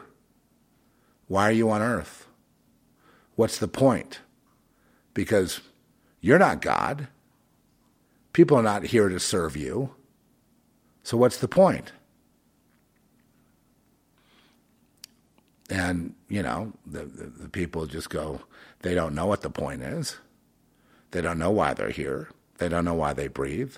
They just say, well, this is a pleasure dome, and I'm just going to go get pleasure, and you know, and I've got money, I can buy people, and they're going to serve me, and I'm going to just have my pleasure and my fun uh, at the expense of you know the uh, the murders in Maui. I'm going to build my fun house on top of their tears. So I can't believe these travel agencies are putting these ads out to come to South Maui. You've got tickets. Uh, South Maui is open for business. Do not go to. One of the big problems is South Maui. You mean by South Maui, you mean Kihei and Wailea and Makena and all that? Oh, that's that's you know, yeah, right. Well, that's not the place to be right now. You mean hanging out the Four Seasons for five grand a night in your own little suite and having all these people sort of bow down to you as, as your servant? I don't think so. I think those days have to be over. I, I wouldn't even let Americans in, into Maui. If that if if it were me, I would cut it off from all the Japanese, all the Americans, everybody that's basically been a blight on that island, wherever they're from. And plus, I'd ban the billionaires immediately, confiscate their property, you know, and then, and then return these properties and these, you know, monies from these properties back to the people, and um, and and really secede from this ugly, stupid, evil, awful, terrible America, which is really an extension of Klaus Schwab's ego, and uh, you know, and then let them work out their own lives and what they want to do if they want tourists or not. It's really not up to me. It's really not my thing. Why do we even have Hawaii as a state anyway? What's the point? A playground for the rich? Why?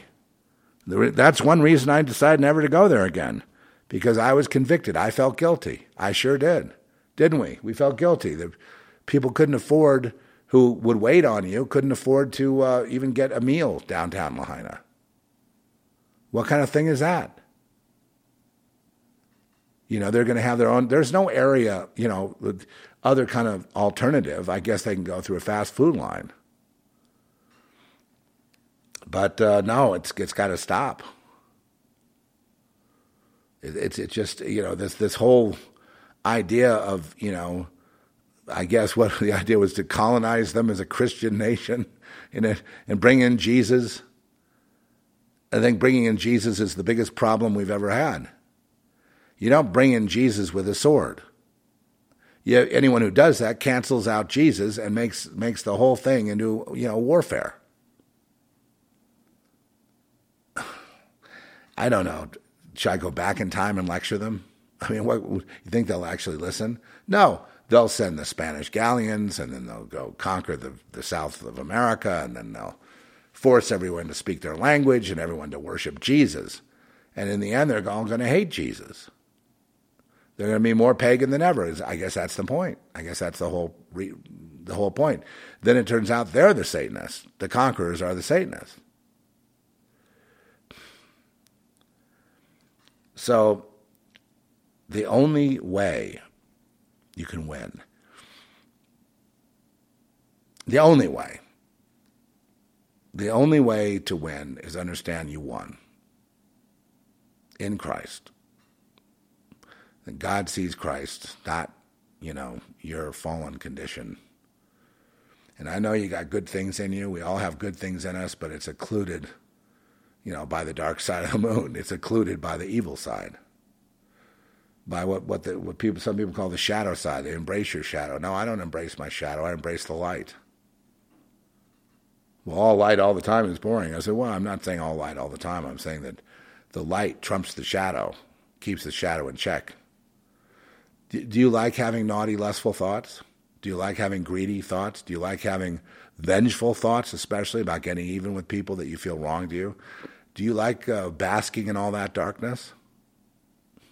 Or would you want to be free?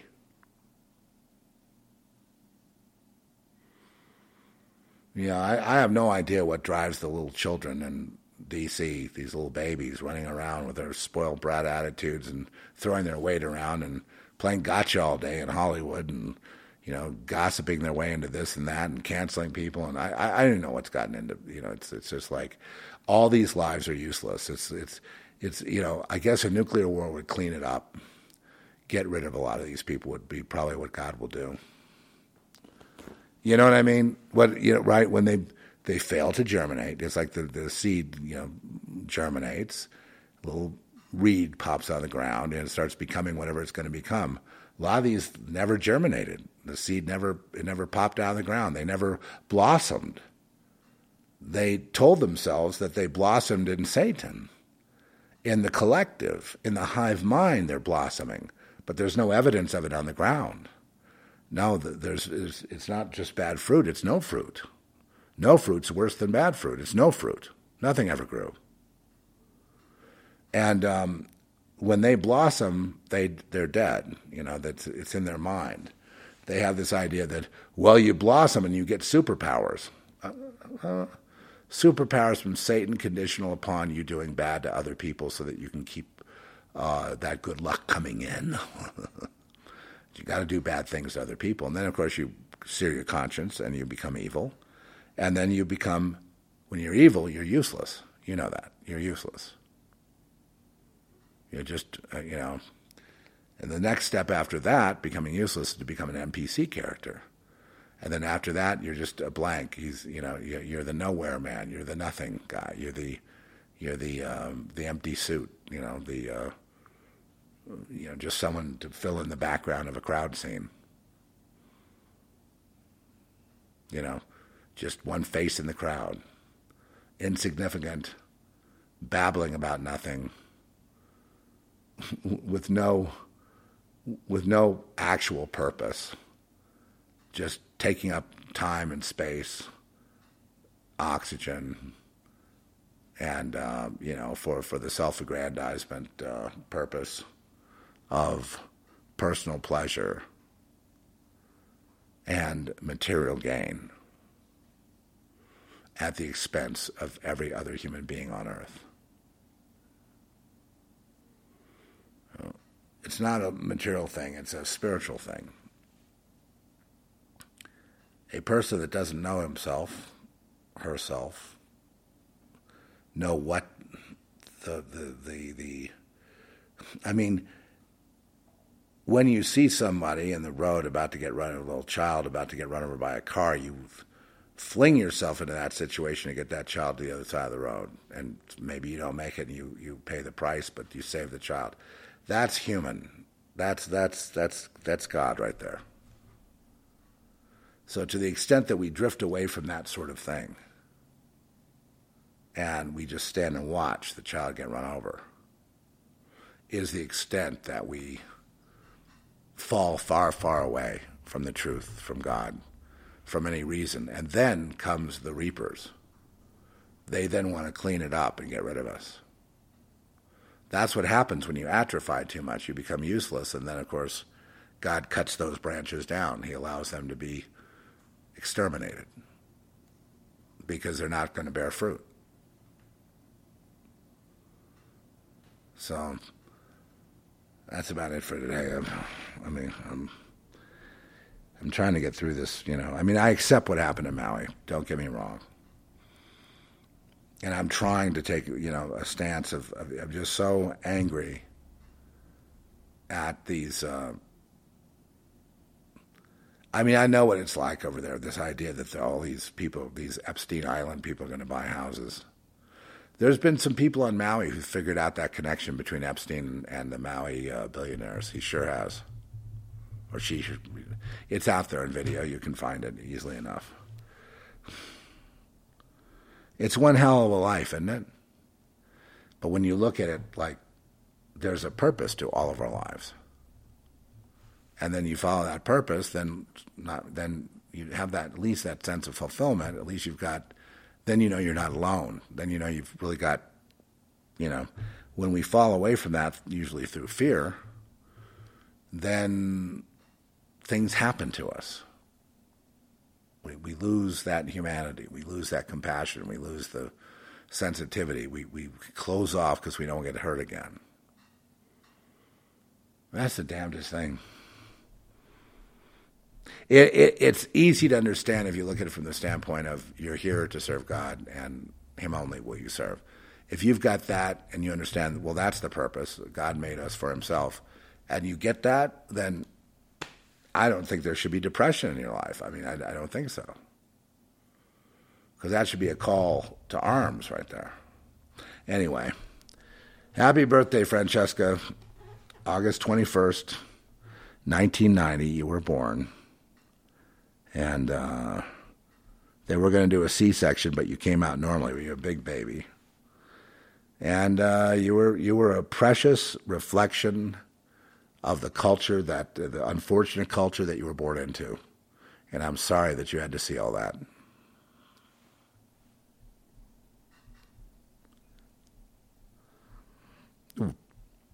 Maybe one more time with this song. I played it a whole bunch lately. I've been thinking about her. But this goes out to everybody that's been, that doesn't want to uh, give in to self destruction, but because it's tied to sex, they look for it. And then they want it, but they don't want it, but then they do want it, but then they don't want it.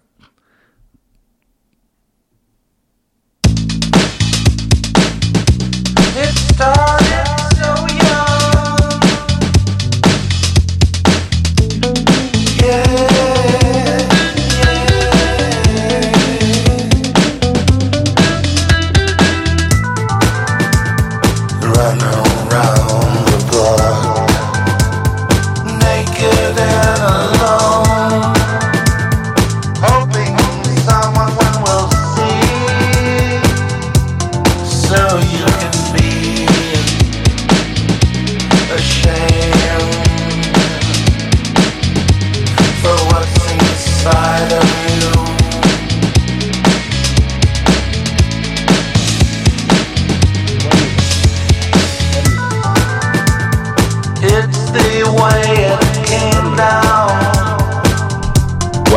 Ben.